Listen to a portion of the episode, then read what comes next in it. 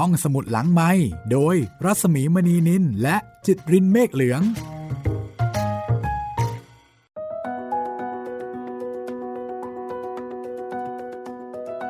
สวัสดีค่ะ ต้อนรับคุณผู้ฟังเข้าสู่รายการห้องสมุดหลังไม้นะคะ ก็กลับมาเจอเจอกัน มีความสุขกับการฟังเรื่องดีๆ อยู่กับบ้านนะคะ สวัสดีคุณจิตริน สวัสดีครับพี่หมีครับวันนี้เรามาถึงตอนที่ 30 แล้วนะคะ ครับผม แล้วก็เป็นตอนสุดท้าย โอ้โห เลขสวยพอดีพอดีเลยนะคะ กับซีรีส์นี้ครับก็จะมีอยู่ด้วยกันทั้งหมด 30 ตอน แต่ว่าเดี๋ยวมีสัมภาษณ์พิเศษด้วย30ตอน ใช่แล้วสัมภาษณ์อาทิตย์ยามเช้านะครับ อาทิตย์ยามเช้าซึ่งเป็นผู้เขียนนะคะ สตรีในพุทธการต้นทานแห่งความสุขหนังสือเล่มนี้อ่าแล้วก็สำหรับวันนี้นะคะ ตอนจบตอนอวสาน ใช่ของเรื่องราวของเจ้าหญิงมาริกา กับกับสามี พระสวามีสิเธอ ครับพระสวามีครับ เพราะว่าจริง ๆ แล้วพันธุลานี่ก็เป็นเจ้าชายนะเพียงแต่ว่า เพียงแต่ว่าไม่ได้เป็นพระมหากษัตริย์ ใช่ เพียงแต่ว่า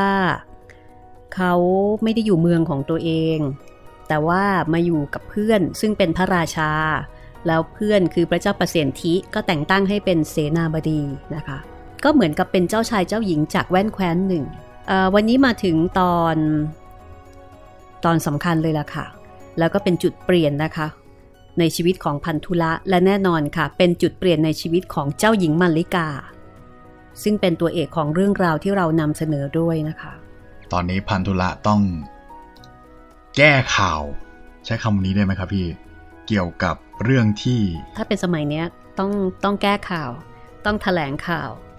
แต่เรื่องแบบนี้มันก็แถลงกันลำบากนะคุณจิตริน ใช่ครับ เพราะว่ามันเป็นข่าวลือเนาะพี่ ถ้าออกมาพูดตรงๆก็ก็อาจจะไม่มีใครเชื่อก็ได้ เพราะว่าใครจะไปเายอมจะมารับบอกว่าตัวเอง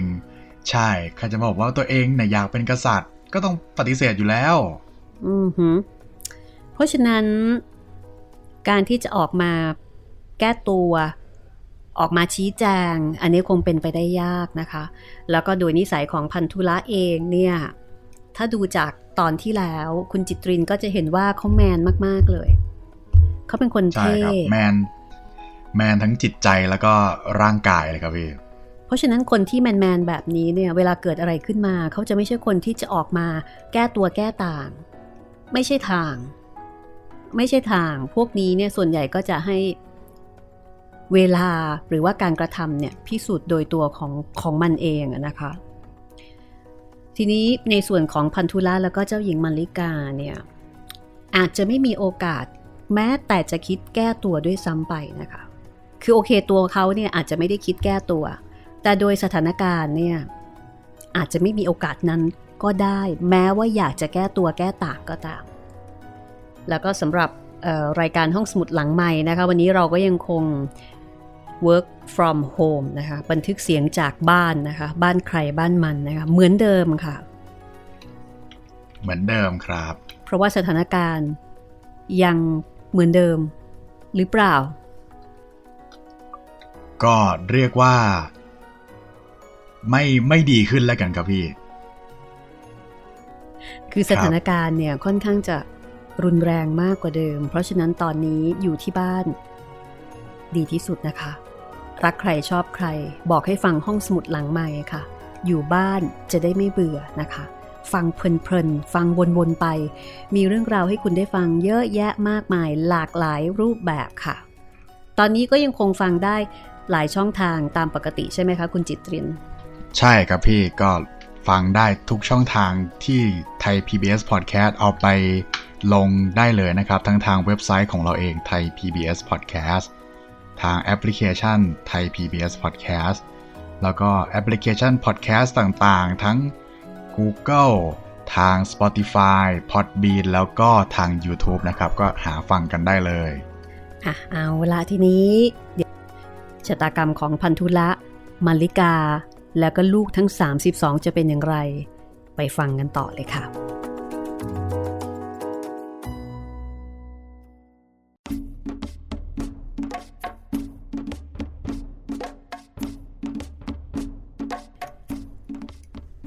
มาริกาได้รับแจ้งจากสามีว่า พระราชาทรงมีรับสั่ง ให้พันธุละ แล้วก็บุตรทั้ง 32 ไปปราบโจรที่ปัจจันตนคร ซึ่งเป็นเมืองชายแดน แล้วก็ให้นายทหารผู้มีประสบการณ์และกองกำลังมากฝีมือเป็นผู้ช่วยในงานนี้ เจ้าหญิงมาริการู้สึกสงสัยนะคะว่าเอ๊ะทำไมจึงต้องไปพร้อมกับบุตรทั้ง 32 คน ซึ่งไม่ถือว่าเป็นการวางแผนที่ดี จริงๆ แล้วควรจะเหลือบางคนให้ทำหน้าที่ในพระนครบ้าง และแม้พันธุละจะเป็นผู้ที่เชี่ยวชาญในการรบ แต่ณขณะนี้ก็ถือว่าเขาก็มีอายุมากแล้ว ความแคล่วคล่องในการรบก็คงจะไม่เท่ากับคนวัยหนุ่ม เจ้าหญิงมาริกาได้แต่เก็บความสงสัยเอาไว้ แต่ก็ไม่ได้พูดอะไรออกมา เมื่อกองทัพของพันธุละ ยกกำลังไปถึงชายแดน ชาวบ้านได้เข้ามาร้องทุกข์เล่าเหตุการณ์ที่ถูกกลุ่มโจรอารวาสปล้นจี้ไม่เว้นแต่ละวัน แต่พอมีข่าวว่าท่านเสนาบดีพันธุละกำลังยกพลมาเท่านั้น กลุ่มโจรก็ดูจะเงียบไป ชาวบ้านก็บอกว่าแหมสงสัย พวกโจรเนี่ยคงจะเกรงกลัวในบารมี พันธุละและลูกทั้ง 32 พร้อมนายทหารและกองพล ได้ตั้งค่ายพักแรมอยู่ที่นครนั้น จัดการวางแผนดูแลความสงบ สอนชาวบ้านจนช่วยเหลือตัวเองได้ เมื่อทุกอย่างเรียบร้อย ราบคาบไม่มีอะไรที่น่าเป็นห่วงแล้ว จึงมีคำสั่งให้ทั้งหมดยกทัพกลับ การเดินทางรอนแรมระยะไกล ในขณะที่มีวัย เรียกว่าย่างเข้าสู่วัยชราเช่นนี้ทำให้พันธุละรู้สึกอ่อนเพลีย แต่เขาก็ตั้งใจทำงานเต็มที่อย่างดีที่สุด ในการเดินทางขากลับนั้น กองทัพตัดสินใจตั้งค่ายพัก ตรงจุดที่ไม่ไกลจากพระนครนัก เพื่อที่จะได้เดินทางต่อในเช้าตรู่วันรุ่งขึ้น พันธุละรู้สึกดีใจ ที่อีกไม่นานก็จะกลับถึงบ้านแล้ว เขาคิดถึงแล้วก็เป็นห่วงภรรยา นานนักหนาแล้วที่ไม่เคยจากนางเป็นเวลานานนับเดือนเช่นนี้ หลังอาหาร พันธุละรู้สึกง่วงงุนมากกว่าปกติ เขาหลับไปอย่างสติไม่สมประดี ท่ามกลางนายทหารและผู้คนคุ้นหน้าที่เขาไว้วางใจ พันธุละไม่มีโอกาสรู้เลยว่า ไม่ใช่เขาเพียงคนเดียวที่มีอาการอย่างนี้ แม้ลูกชายทั้ง 32 ก็ต่างหลับไหลสิ้นสติไปหลังมื้ออาหาร โดยไม่รู้ตัวเช่นกัน จากนั้น นายทหารผู้ใหญ่ พร้อมทั้งกองกำลังที่ร่วมไปกับกองทัพ ได้ช่วยกันลงมือตัดศีรษะ พันธุลาเสนาบดีพร้อมลูกของเขาทั้งหมด คนชั่วนั้น แตกต่างจากคนดีอย่างชัดเจน คนประเภทนี้สามารถเก็บความข้างแค้นไว้ในใจได้นาน พวกเขาจะปิดปากสนิท แล้วก็รอคอยเวลา มีความชัดเจน ในแผนงานอันสกปรกดำมืดของตน แล้วก็ปราศจากความลังเลและยากลำบาก ที่จะลงมือทำกลุ่มอมาตที่เสียผลประโยชน์รู้ดีว่า พระราชาของตนเองทรงมีจุดอ่อนแล้วก็มีความหวาดวันต่อสิ่งใด ข่าวลือเรื่องพันธุละปรารถนาที่จะเป็นกษัตริย์ แทนพระเจ้าประเสนที่โกศลนั้น ค่อยๆถูกปล่อยออกมา ให้เข้าประกันทีละนิด ทีละนิด จนกระทั่ง มากพอที่จะดันเขื่อนให้แตกทลาย พระเจ้าประเสนที่นั้น ทรงมีคุณสมบัติในการตัดสินพระไทยที่รวดเร็ว เฉียบขาด แต่เมื่อบวกกับจุดอ่อนที่ทรงหูเบา ความเสียหายที่เกิดขึ้นย่อมมหาศาลข่าวลือที่ว่าพันธุละ ปรารถนาจะเป็นกษัตริย์แทนพระองค์นั้น มีให้ได้ยินได้ฟังทุกวัน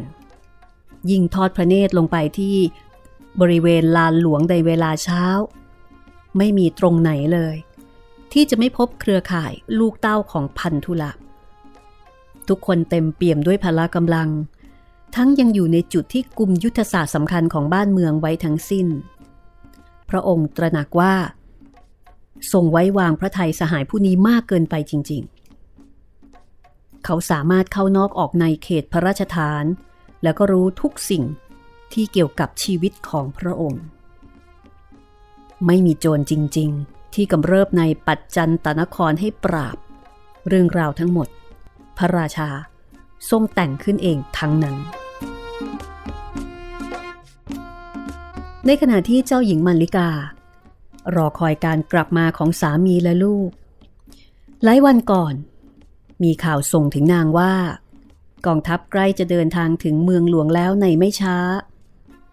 วันนี้นางจึงตั้งใจที่จะทำบุญถวายพัตตาหารแด่ภิกษุห้าร้อยรูปที่คฤหาสน์โดยมีพระสารีบุตร และพระโมคคัลลานะเป็นประธาน ขณะที่นางกำลังกำกับดูแลให้สาวใช้ลำเลียงอาหารเพื่อถวายพระนั้น ทหารคนหนึ่งได้นำจดหมายด่วนมาส่งให้กับมือ เมื่อเปิดอ่านจดหมายแล้ว เจ้าหญิงมัลลิกา ถึงกับนิ่งไปครู่ใหญ่ จากนั้นจึงค่อยๆ พับจดหมายเหน็บเอาไว้ที่ชายพก นางยืนอยู่ที่เดิม หลับตาลงกำหนดสมาธิ ทั้งที่อยู่ในอาการยืนนั้น เมื่อสภาวะจิต และลมหายใจสงบประงับเป็นปกติแล้ว จึงค่อยๆประคองถาดอาหารขึ้น เพื่อนำออกมาถวายพระอัครสาวกทั้งสอง และพระภิกษุทั้งหลาย มาริกาถือว่า นี่เป็นกิจปัจจุบัน ที่นางมุ่งมั่นตั้งใจจะทำให้ดีที่สุด โดยมีบรรดาสาวใช้และคนสนิทชิดใกล้ ช่วยกันยกหยิบจับ ถือ แล้วก็เดินตามออกมา ข่าวในจดหมายนั้น ระบุว่า โจรได้ตัดศีรษะสามี และลูกทั้ง 32 คนของท่าน นี่คือข้อความในจดหมาย ซึ่งร้ายแรงมาก ไม่มีทุกใดในโลก ที่จะเป็นทุกข์ใหญ่สุด สาหัสสุดทำให้หัวใจของคนเป็นแม่ทรมานที่สุด เท่ากับการที่ต้องรับรู้ว่า ลูก ซึ่งตนเป็นผู้ให้กำเนิดต้องมาตายลง ความทุกข์นั้นจะยิ่งเพิ่มพูนเป็นทบเท่าพันทวี หากรู้ว่า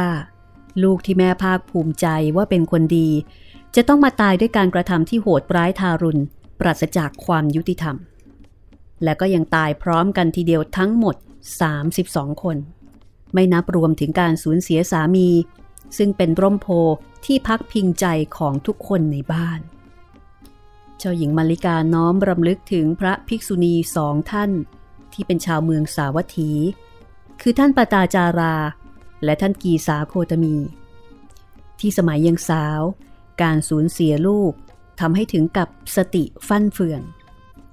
ท่านทั้งสองเป็นตัวอย่างที่ทำให้เจ้าหญิงมาริกาตระหนักดีว่า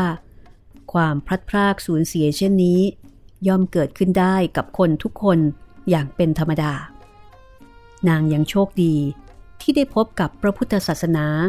ตั้งแต่ยังไม่มีลูก นับเป็นเวลากว่า 40 ปีแล้ว ที่นางไม่เคยปล่อยใจให้ตกอยู่ในความประมาท ไม่มีแม้แต่วันเดียวที่จะไม่น้อมนำพระธรรมของพระพุทธเจ้ามาปฏิบัติ ไตรลักษณ์ในจิตของนางจึงแข็งแรงยิ่งนัก สามารถดำรงกายและใจให้เป็นปกติอยู่ได้ แม้ในภาวะที่ยากยิ่งเกินจะทนสำหรับคนเป็นแม่ทั่วไป เจ้าหญิงมาริกา จึงน้อม ถวายพัตตาหารแด่พระภิกษุ แล้วก็ทำบุญต่างๆ อย่างเป็นปกติต่อไป สาวใช้นางหนึ่ง ถือถาดประนีที่บรรจุเนยใสเข้ามา เกิดสะดุดชายพนุ่งเสียหลักทำให้ถาดเนยใสกระเด็นตกพื้นแตกกระจาย ส่งเสียงดังไปทั่วบริเวณ ทุกคนหันหน้ามามองอย่างต้นเสียง พระสารีบุตรเห็นดังนั้นก็กล่าวขึ้นว่า สิ่งของย่อมมีอันแตกไปเป็นธรรมดา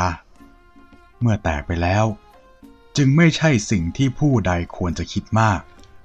เจ้าหญิงมาริกาซึ่งนั่งอยู่เบื้องหน้าของพระสารีบุตร นางดึงจดหมายออกมาจากชายพก แล้วก็กราบเรียนพระสารีบุตรว่า ทหารนำหนังสือนี้มาให้แก่ดิฉัน ความว่าพวกโจรได้ตัดศีรษะของสามีแล้วก็ลูกๆทั้ง 32 คน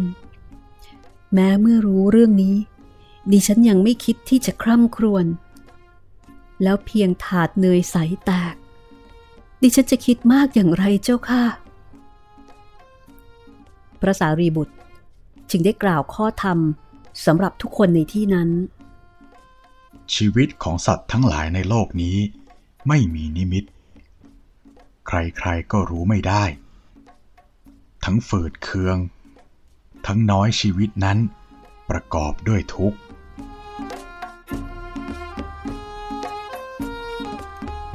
จากนั้นเจ้าหญิงมาริกา ได้เรียกลูกสะพ้ยทั้ง 32 คน มาประชุมที่บ้าน โดยไม่ล่วงรู้เลยว่า ทุกอย่าง อยู่ในสายตาของสายสืบ ซึ่งมีหน้าที่รายงานทุกความเคลื่อนไหวของนาง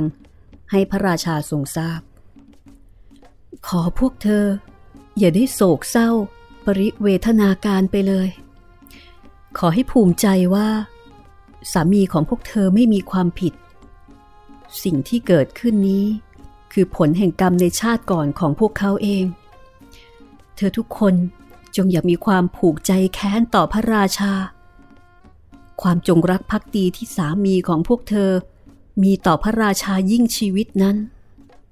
พวกเธอจงสืบสารนำพาเข้ามาสู่ใจตน ชีวิตเป็นของน้อยที่ประกอบด้วยทุกข์ ดังที่ท่านพระสารีบุตรได้กล่าวไว้ ซึ่งพวกเธอก็คงได้ยินกันแล้ว ความไม่แน่นอนบังเกิดขึ้นกับเราได้ตลอดเวลา ขอพวกเธอจงใช้สติปัญญา รักษาใจให้บริสุทธิ์อยู่เสมอเถอะนะ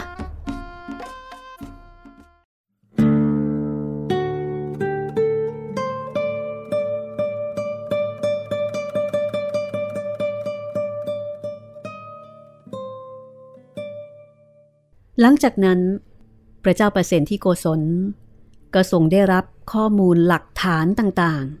ๆ ทั้งภายใน และภายนอกราชสำนัก ทั้งหมด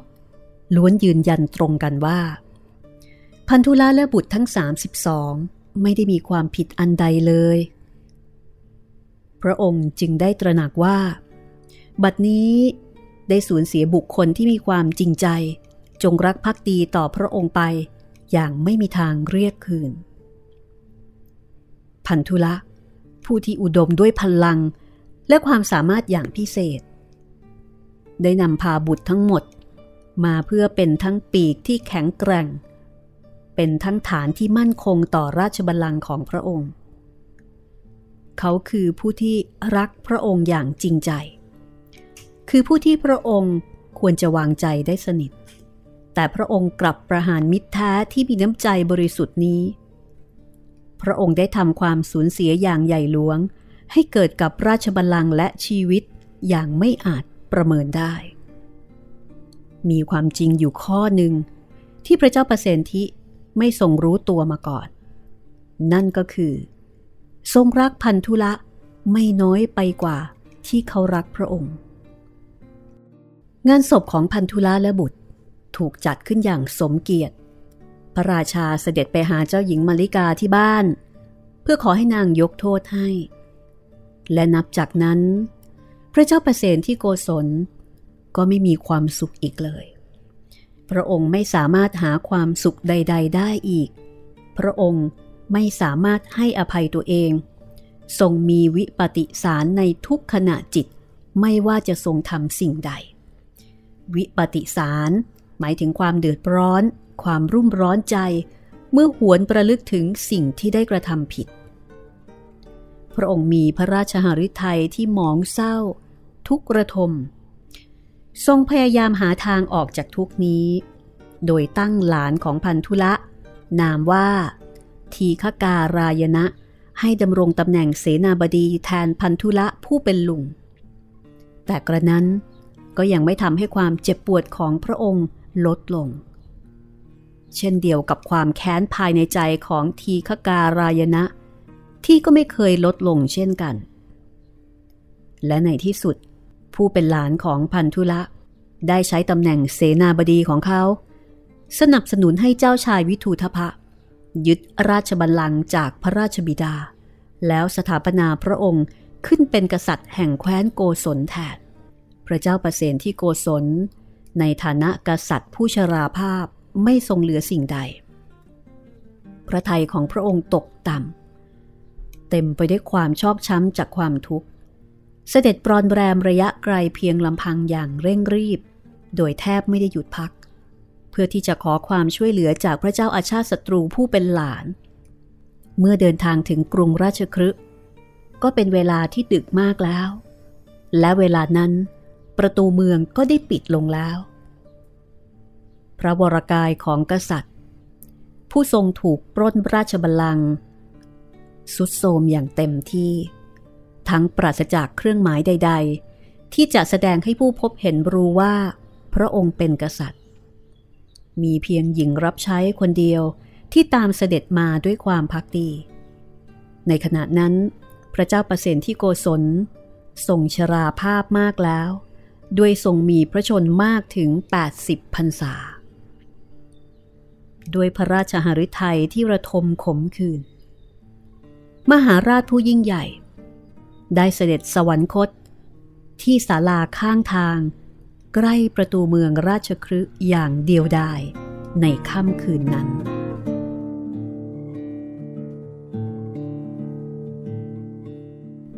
เวลาผ่านไปเกือบสิบปี เจ้าหญิงมัลลิกา และลูกสะใภ้ทุกคน ได้รับพระบรมราชานุญาตจากพระเจ้าประเสนที่โกศล ให้ย้ายครอบครัว กลับมาอยู่ที่กุสินาราบ้านเกิดของนาง ตามที่นางกราบทูลขอ ตั้งแต่เมื่อครั้งที่พระราชา เสด็จมาที่บ้านของนางในกรุงสาวัตถี ก่อนพิธีศพของพันธุละและลูก เจ้าหญิงมัลลิกาใช้ชีวิตในบ้านปลายอย่างสงบเงียบด้วยการเจริญภาวนา ชีวิตที่ผ่านบททดสอบมาอย่างหนักหน่วงทำให้สตรีผู้นี้ แข็งแกร่งราวหินผา ยิ่งสูงวัย สิ่งที่ได้รับรู้ รับฟัง ก็ยิ่งเข้มข้น ทุกเรื่องเต็มไปด้วยความทุกข์มหัน ข่าวของพระเจ้าประเสนที่อดีตมหาราชผู้ยิ่งใหญ่ ที่ก่อนหน้านั้น แคว้นเล็กแคว้นน้อย ต่างยำเกรงเมื่อได้ยินชื่อ แต่เมื่อถึงคราวที่ต้องสิ้นพระชน กลับเป็นไปในลักษณะที่ไม่มีใครเคยคาดคิดมาก่อน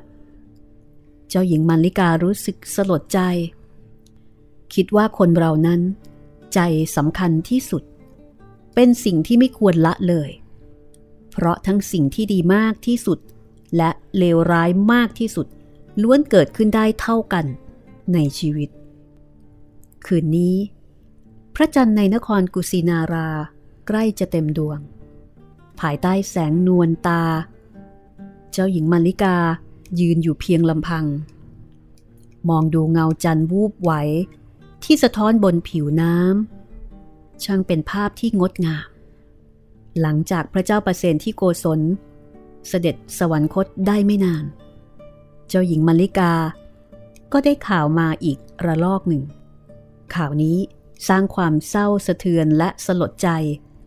ให้กับทุกคนที่ได้รับฟังยิ่งนัก นั่นคือ ข่าวที่เจ้าสักยะ ผู้เป็นพระญาติราชสกุลขององค์พระศาสดา ในนครกบิลพัททั้งหมด ถูกพระเจ้าวิทูลทพะ ยกทัพไปประหารทำลายล้างทั้งเมือง อย่างโหดร้ายทารุณ พระองค์รู้สึกเจ็บปวดที่ราชวงศ์สากยะเป็นต้นเหตุทำให้พระองค์ต้องถือกำเนิดมาเป็นจันทาน แล้วยังรังเกียจเดียดฉัน ไม่นับพระองค์ว่าเป็นญาติอีก พระเจ้าวิถูทัพพระ มีคำสั่งให้กองทัพฆ่าผู้ที่เป็นเชื้อสายของสักยะทุกองค์ ไม่เว้นแม้แต่ทารกที่กำลังดื่มนมจากอกมารดา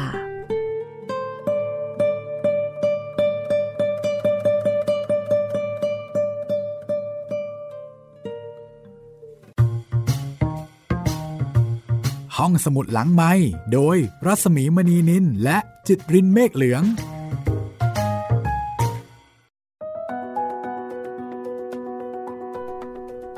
เข้าสู่ช่วงที่สองนะคะของรายการห้องสมุดหลังไม้กับเรื่องราวที่ต้องบอกว่าสุดๆเลยทีเดียวนะคะ ของพระเจ้าประเสนที่โกศล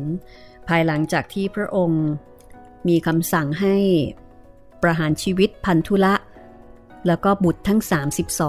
32 จริงๆ ไม่สามารถใช้คำว่าประหารชีวิตได้นะคะ คือเป็นการลอบฆ่าซะมากกว่า ประหารชีวิตนี่ต้องรู้ ใช่ แต่ว่าอันเนี้ยคือสั่งเก็บ เก็บอย่างเงียบๆ ไม่ให้รู้ตัวด้วย แล้วก็โบยไปให้โจรซะ ถึงแม้ว่าจะโบยไปให้โจร แต่คนที่ทุกข์ที่สุดกลับกลายเป็นพระเจ้าประเสนที่โกศลเอง และหลังจากนั้นชีวิตของพระองค์นี่ก็เจอแต่สิ่งร้ายๆ เจอแต่ข่าวร้ายๆ และสุดท้ายก็ตายอย่างโดดเดี่ยวเดียวดายสำหรับเรื่องราวของพระเจ้าวิทูธพะนะคะ ถ้าคุณผู้ฟังท่านไหนสนใจเนี่ย อันนี้สามารถที่จะหาอ่านได้ ลองค้นคำว่า พระเจ้าวิทูทพะนะคะ เรื่องนี้น่าสนใจมากค่ะ เอาไว้ถ้ามีโอกาสเนี่ยอาจจะได้หยิบยก มาเล่าให้ฟังกันนะคะ คุณจิตรินจำจำได้ว่าตัวท่านเองเป็นจันทานใช่ไหมครับพี่ใช่ใช่คือประมาณนั้นว่าแม่ของท่านเนี่ยเป็นลูกถูกส่งให้มาแต่งงานกับทางด้านของแคว้นโกศลนี่แหละและทีนี้ครับตอนหลังเนี่ยเขารู้ว่าคนเนี้ยไม่ใช่เชื้อสายของสักยะที่แท้จริงก็คือเป็นลูกทาสเขาก็เลยรังเกียจ คือแม่เป็นจันทานเพราะแม่นี่เป็น เป็นลูกครึ่งอะนะว่าพ่อเนี่ยเป็นเจ้าชาย แต่ว่าแม่นี่เป็นทาสเพราะฉะนั้นแม่ของท่านก็เท่ากับเป็นจันทาน ท่านเอง ก็เป็นจันทานเหมือนกัน บรรดาพี่น้อง ก็รังเกียจมาก จนกระทั่งทำให้พระเจ้าวิทูธพาเนี่ยแค้นใจฆ่ายกครัวฆ่าหมดเลยนะคะ และตระกูลสักยะก็คือตระกูลของพระพุทธเจ้านั่นเองก็ถูกฆ่าแบบโหโหดร้ายทารุณมาก เรื่องนี้ก็เป็นโศกนาฏกรรมนะคะ ที่เกี่ยวกับเรื่องของการแบ่งวันณะในอินเดีย เอาไว้มีโอกาส เดี๋ยวคงจะได้นำมาเล่าให้ฟังกัน ถ้างั้นเดี๋ยวเราไปต่อกันเลยดีไหมคะ ต่อกันเลยครับพี่นะเดี๋ยวไม่จบ ไปต่อกันเลยนะคะ กับชีวิตที่เหลืออยู่ของเจ้าหญิงมาริกา หลังจากที่ได้สูญเสียสามีและก็ลูกทั้ง 32 ไปค่ะ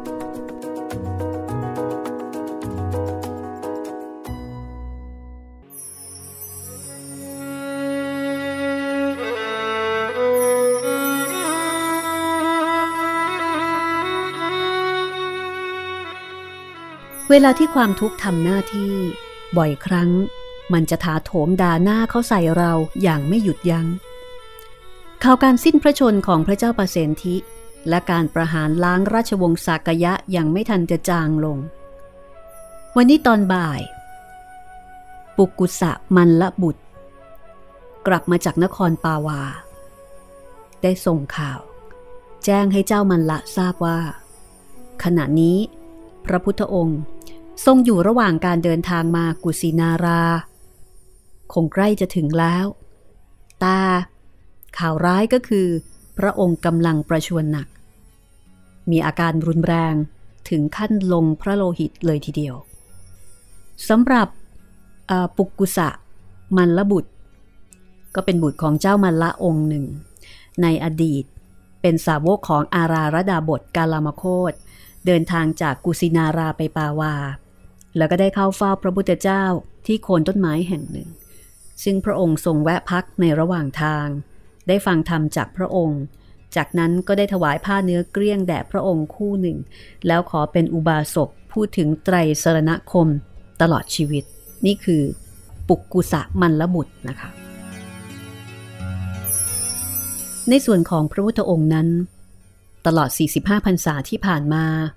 พระองค์ทรงใช้พระวรกายอย่างตรากตรำ การเดินทางไปทั่วชมพูทวีปอันกว้างใหญ่ เพื่อตรัสสอนคนทั้งหลาย ให้ได้พบผลทางพ้นทุกนั้น ทรงกระทำอย่างต่อเนื่องตลอดมา เสด็จไปแม้ในถิ่นธุระกันดารและทรงพักผ่อนน้อยมากในแต่ละวัน ทรงตื่นบรรทมตั้งแต่ก่อนรุ่งสาง เพื่อตรวจว่ามีบุคคลใดที่วันนั้นพระองค์ควรจะเทศนาโปรด เป็นการเฉพาะหรือไม่ พออาทิตย์ขึ้น ก็ต้องเสด็จออกบินทบาทเพื่อโปรดสัตว์ ช่วงบ่ายเกือบเย็นทรงแสดงธรรมให้ประชาชนทั่วไปฟัง ตกค่ำประธานโอวาทแก่พระสงฆ์ถึงเที่ยงคืนยังไม่ได้พัก เพราะเป็นเวลาที่เหล่าเทวดาจะมาเข้าเฝ้า เพื่อทูลถามปัญหา ปีแล้วปีเล่าที่ทรงกระทำภารกิจเช่นนี้ ย่อมเหนื่อยยากอย่างสาหัส ในเวลาที่พระชนมายุถึง 80พรรษา จึงน่าเป็นห่วงนัก กับพระอาการประชวนที่ถึงขั้นลงพระโลหิต เจ้าหญิงมาริกาตั้งใจว่า พรุ่งนี้นางจะรีบไปเข้าเฝ้าแต่เช้า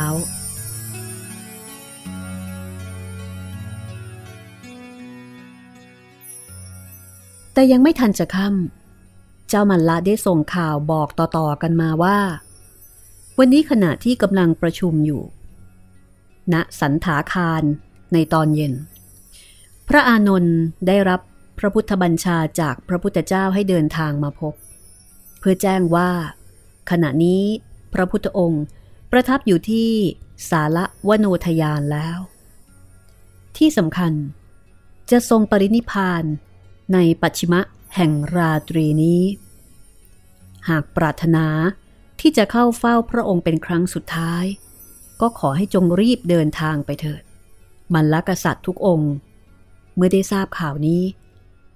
ก็เปี่ยมด้วยความโทมนัส บางองค์ถึงกับล้มตัวลงแล้วก็ร้องไห้คร่ำครวญกับพื้น รำพึงรำพันว่าทำไมพระพุทธองค์จึงปรินิพานเร็วนัก สำหรับเจ้าหญิงมาริกานั้น ตระหนักดีว่า เหตุการณ์ทั้งหลายที่บังเกิดขึ้นในชีวิตนั้น เป็นสิ่งที่มนุษย์ไม่สามารถจะควบคุมได้อย่างสิ้นเชิง บางเรื่องอยู่เหนือความคาดหมาย บางเรื่องเต็มไปได้วยความโหดร้าย รุนแรง และบางเรื่องไม่น่าเชื่อว่าจะเกิดขึ้นสรรพสิ่งล้วนอยู่ภายใต้กฎของความไม่เที่ยงแท้แน่นอน พระจันทร์ในปฐมยาม สาดแสงนวลตา ด้วยเป็นคืนเดือนเพนเหล่ามันละกษัตริย์ พาการเสด็จมาที่สาละวโนทยาน พร้อมทั้งพระชายา พระโอรส พระธิดา พระสุนิสา ต่างกราบถวายบังคมพระพุทธเจ้าโดยลำดับแห่งสกุล ในขณะที่เจ้าหญิงมัลลิกานั่งอย่างสงบสำรวมในที่อันควร พระพุทธองค์บรรทมระหว่างไม้สาละคู่ โดยพระปรัดเบื้องขวา พระปรัดก็คือสีข้าง พระเศียรหันไปทางทิศเหนือ ทรงซ้อนพระบาททับพระบาท ไม้สาละทั่วทั้งสวนผริดอกบานสะพรั่ง ทั้งที่มิใช่ฤดูกาล ดอกสาละโปรยปลาย ต้องพระสรีระของพระพุทธองค์ พร้อมดอกมณฑารบสวรรค์ กลิ่นหอมอวนกระจายในอากาศ ราวกับโรยด้วยละอองของจุนจันทร์แววเสียงสังคีตทิพย์ละล่องลอยอยู่ในสายลม ในขณะนั้น พระผู้มีพระภาค ตรัสกับพระอานนท์ว่า อานนท์การบูชาตถาคตด้วยสิ่งเหล่านี้ เป็นเพียงการบูชาด้วยวัตถุ อามิสบูชานั้น ไม่สามารถจะดำรงพระศาสนาไว้ได้ ผู้ใดทำก็เป็นบุญของผู้นั้นเพียงผู้เดียว ส่วนปฏิบัติบูชา ชื่อว่าธรรมบูชา เป็นการบูชาที่สมควรแก่ตถาคต เพราะการปฏิบัติตนตามพระธรรมวินัย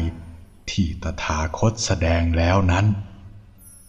สามารถจะดำรงพระศาสนาไว้ได้ บริษัทสี่ไม่ว่าภิกษุ ภิกษุณี หรืออุบาสก อุบาสิกา ถ้าเป็นผู้ปฏิบัติธรรม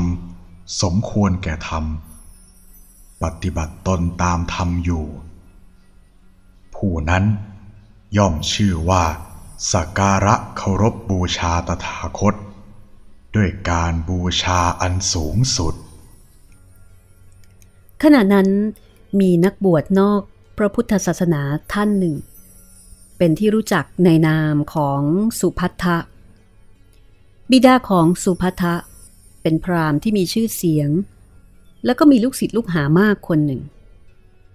ตั้งแต่หนุ่ม สุภัทปรารถนาที่จะทราบความจริงของชีวิต เขาจึงสมัครเป็นสิทธิ์ของอาจารย์หกท่านที่มีชื่อเสียงมากในสมัยนั้น เขาชอบเดินทางไปในที่ต่างๆ เพื่อถกปรัชญาความคิดความเชื่อการปฏิบัติของตน เหมือนกับที่พระสารีบุตรและพระโมคคัลลานะเคยทำมา ก่อนจะพบกับพระอัสสชิและพระพุทธองค์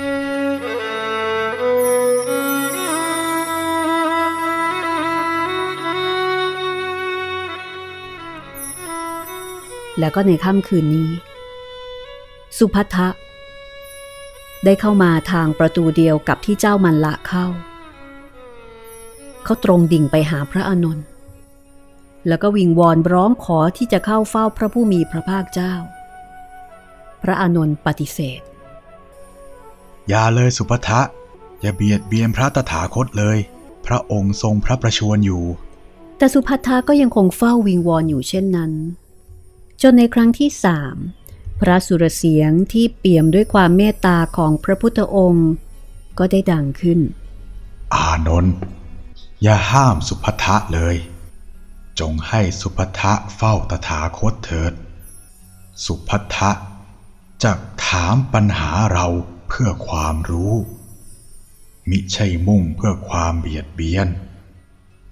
เมื่อเราตอบสิ่งที่ถาม เขาจะรู้ได้ในทันที พระอานนท์ก็เลยอนุญาตสุภัทะไปเถิดสุภทะพระผู้มีพระภาคเจ้า ประทานโอกาสให้แก่ท่านแล้ว สุภัทะปริภาชกจึงค่อยๆคลานเข้าไปเฝ้าพระพุทธเจ้าข้างที่ประทับ จากนั้นก็กราบทูลถามพระองค์ ข้าแต่พระองค์ผู้เจริญ อาจารย์ทั้งหมดที่เป็นเจ้าลัทธินั้น เป็นผู้ตรัสรู้แล้วตามที่ตนกล่าวอ้าง หรือยังไม่ได้เป็น หรือบางคนเป็น บางคนไม่ได้เป็น กับคำถามนี้พระพุทธเจ้ามีได้ทรงตอบคำถามโดยตรง หากตรัสเพื่อให้สุภัทะคิดเองว่า สุภทะมักแปดองค์อันประเสริฐ ไม่มีในคำสอนใดแลสมณะ แม้ขั้นที่หนึ่งขั้นที่สองขั้นที่สามและขั้นที่สี่ย่อมไม่มีอยู่ในคำสั่งสอนนั้น สุภทะมักแปดองค์อันประเสริฐ มีอยู่ในคำสั่งสอนนี้ สมณะแม้ขั้นที่หนึ่งขั้นที่สอง ขั้นที่สามและขั้นที่สี่มีอยู่ในคำสั่งสอนของเรานี้อย่างแท้จริง วาจาอื่น ว่างจากสมณะผู้รู้ทั่วถึงทั้งหลาย ตราบใดที่ภิกษุทั้งหลายเหล่านี้ จะพึงทำให้มักมีองค์แปดเกิดอย่างถูกต้องอยู่ไซ โลกจะไม่พึงว่างจากอรหันต์ทั้งหลาย เธอจงตั้งใจฟังธรรมจากเราเถิด จากนั้นทรงแสดงอริยมรรคมีองค์8โปรดสุภัทะทำให้สุภัทะบังเกิดความเลื่อมใส ขอถึงพระผู้มีพระภาคเจ้า พระธรรมและพระสงฆ์เป็นสรณะ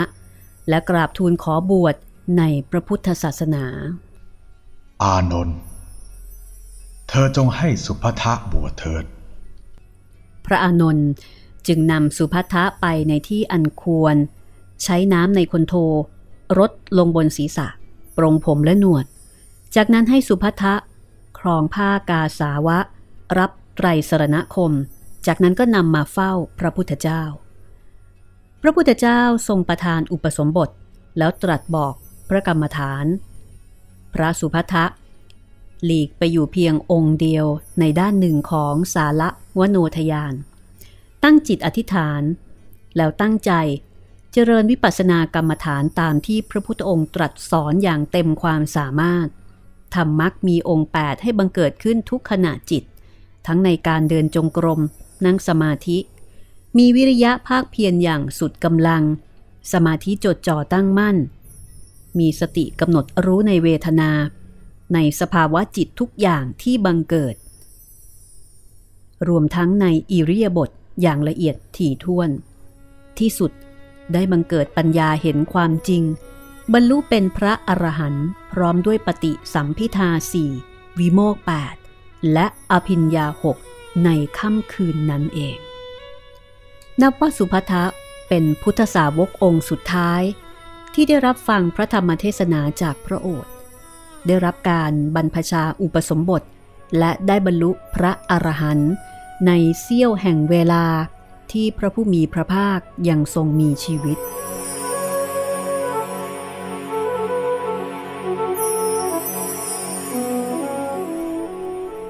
ล่วงเข้าปัจฉิมยามแห่งคืนเพน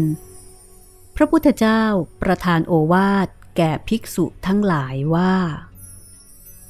เมื่อตถาคตปรินิพานไปแล้ว พวกเธอไม่ควรคิดว่า พระศาสดาของพวกเราไม่มี ข้อนี้ พวกเธออย่าพึงเห็นอย่างนั้นธรรมก็ดี วินัยก็ดี ที่ตถาคตได้แสดงแล้ว บัญญัติไว้แล้วจักเป็นศาสดาของพวกเธอ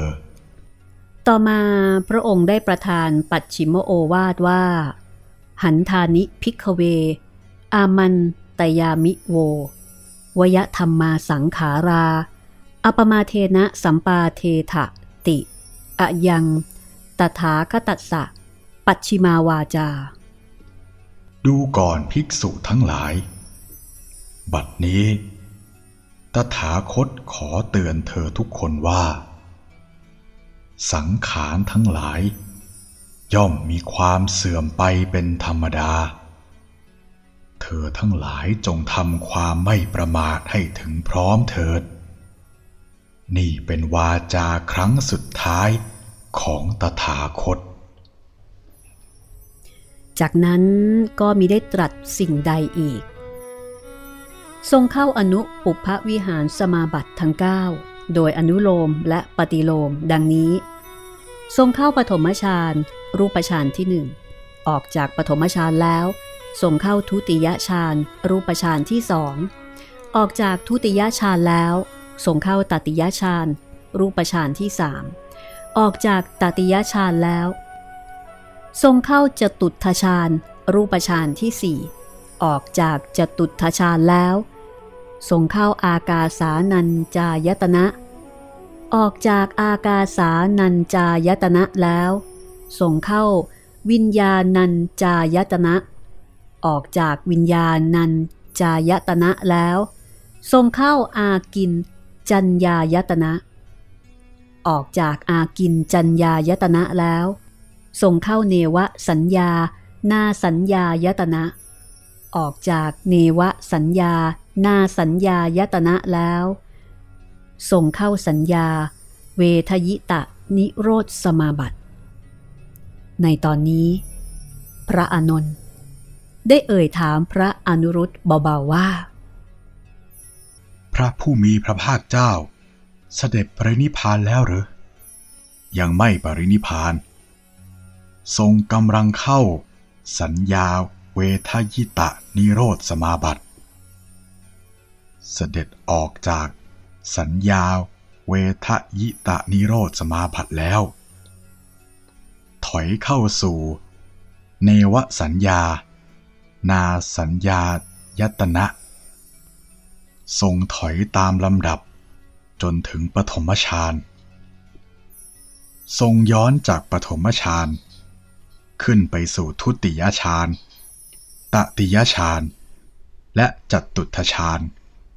นี่เป็นลำดับสุดท้ายแล้ว พระพุทธเจ้าผู้ทรงมีพระมหากรุณาธิคุณอย่างที่สุดต่อสัตว์โลก ได้เสด็จดับขันธปรินิพพานในขณะแห่งการพิจารณาองค์จตุทชาติโอ้พระผู้มีพระภาคเจ้า ผู้ทรงคุณอันประเสริฐ ผู้เป็นนาถะของโลก สัตว์ทั้งหลายต้องทิ้งร่างกายไว้ในโลกนี้ แม้แต่พระองค์ผู้เป็นพระบรมศาสดา ผู้หาบุคคลเปรียบเทียบไม่ได้ ยังต้องเสด็จปรินิพาน ครั้งนี้น้ำตาของเจ้าหญิงมาริกาค่อยๆรินไหล นางก้มกราบลงที่พื้นอย่างเงียบๆเพื่อถวายความเคารพ พระสรีระของพระพุทธองค์ จากนั้นกษัตริย์มันละ ให้ราชบุรุษเตรียมของหอม ดอกไม้ เครื่องดนตรี และผ้าห้าร้อยผืนนำเข้าไปยังสาละวโนทยาน กระทำการสักการะบูชาพระสรีระของพระผู้มีพระภาคเจ้า เหล่ากษัตริย์ประชุมร่วมกับพระเถระผู้ใหญ่ ตกลงที่จะตั้งพระบรมศพไว้ ณสาละวโนทยานเป็นเวลาเจ็ดวัน พื่อรอพระเถระที่เดินทางมาจากทิศต่างๆ แล้วจึงจะอัญเชิญพระบรมศพไปถวายพระเพลิงในวันที่ 8 ซึ่งตรงกับวันแรม 8 ค่ำเดือน 6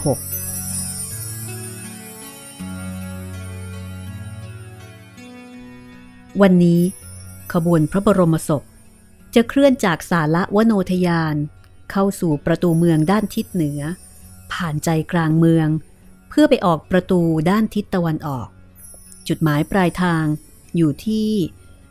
มกุฏพันธนะเจดี ซึ่งอยู่นอกเมืองด้านทิศตะวันออก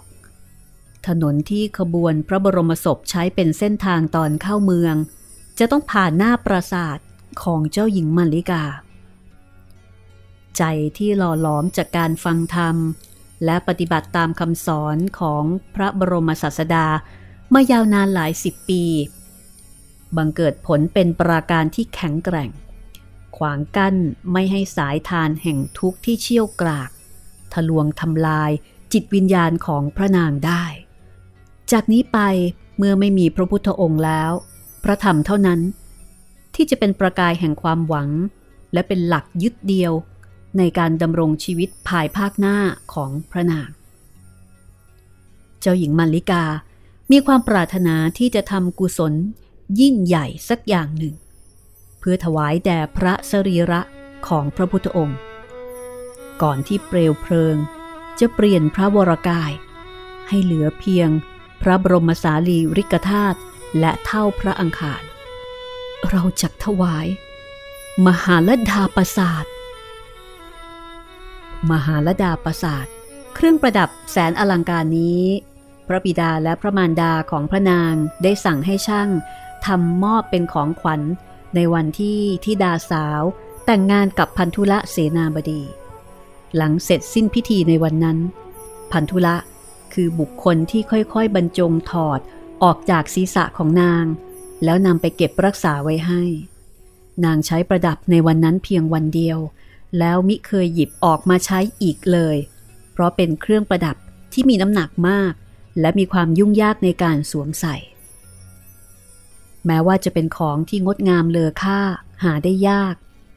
แต่สิ่งที่สำคัญกว่านั้นก็คือ เครื่องประดับนี้เป็นตัวแทนให้นาง ได้ระลึกถึงบุคคลซึ่งเป็นที่รักในชีวิตทั้งสามได้แก่พระบิดา พระมารดา และพันธุละผู้เป็นสามี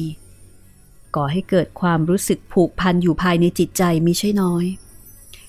แต่นอกจากนี้เมื่อไตรตรองดีแล้วก็มองไม่เห็นประโยชน์อื่นใด นอกจากความห่วงกังวล เพราะมีราคาแพงมาก เจ้าหญิงดำริว่า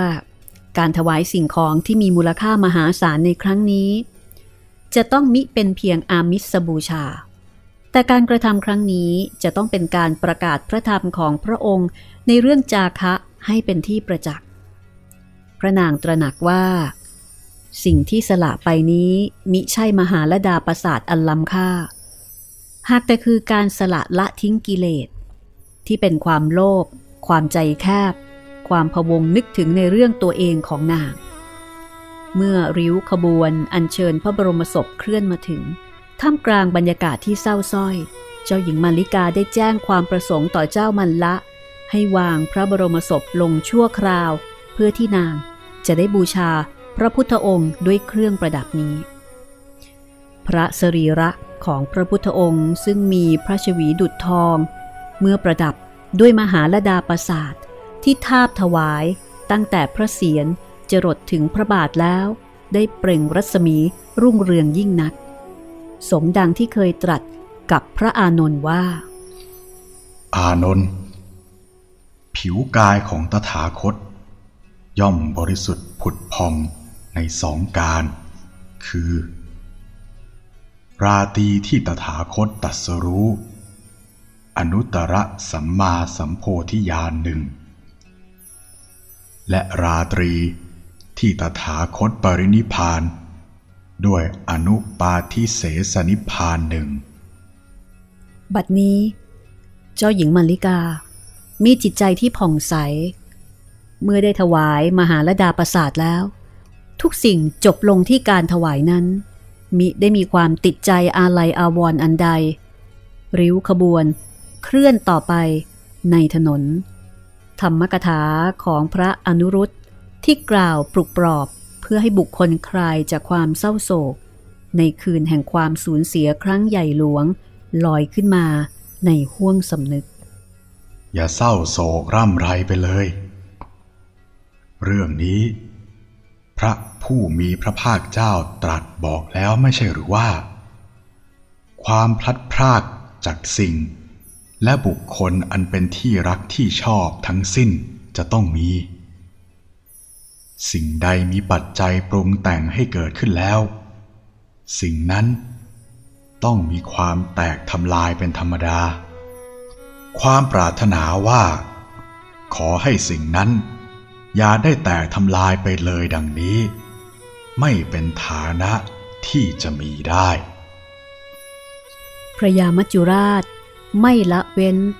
แม้พระบรมศาสดาผู้ประเสริฐสุดในโลก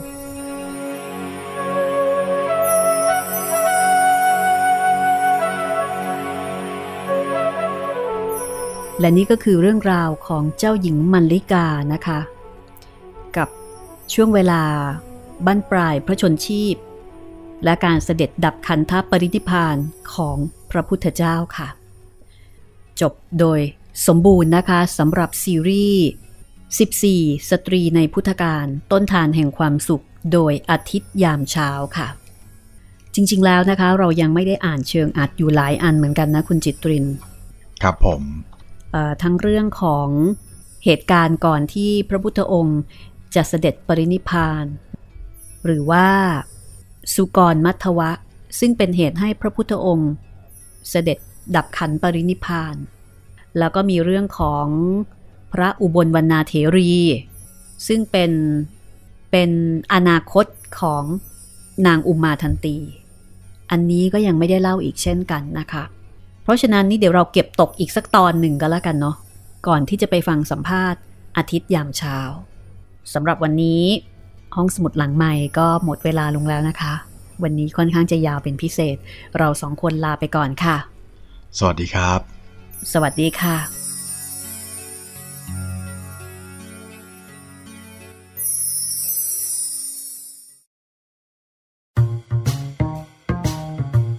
ห้องสมุดหลังไม้โดยรัสมีมณีนินและจิตรินเมฆเหลือง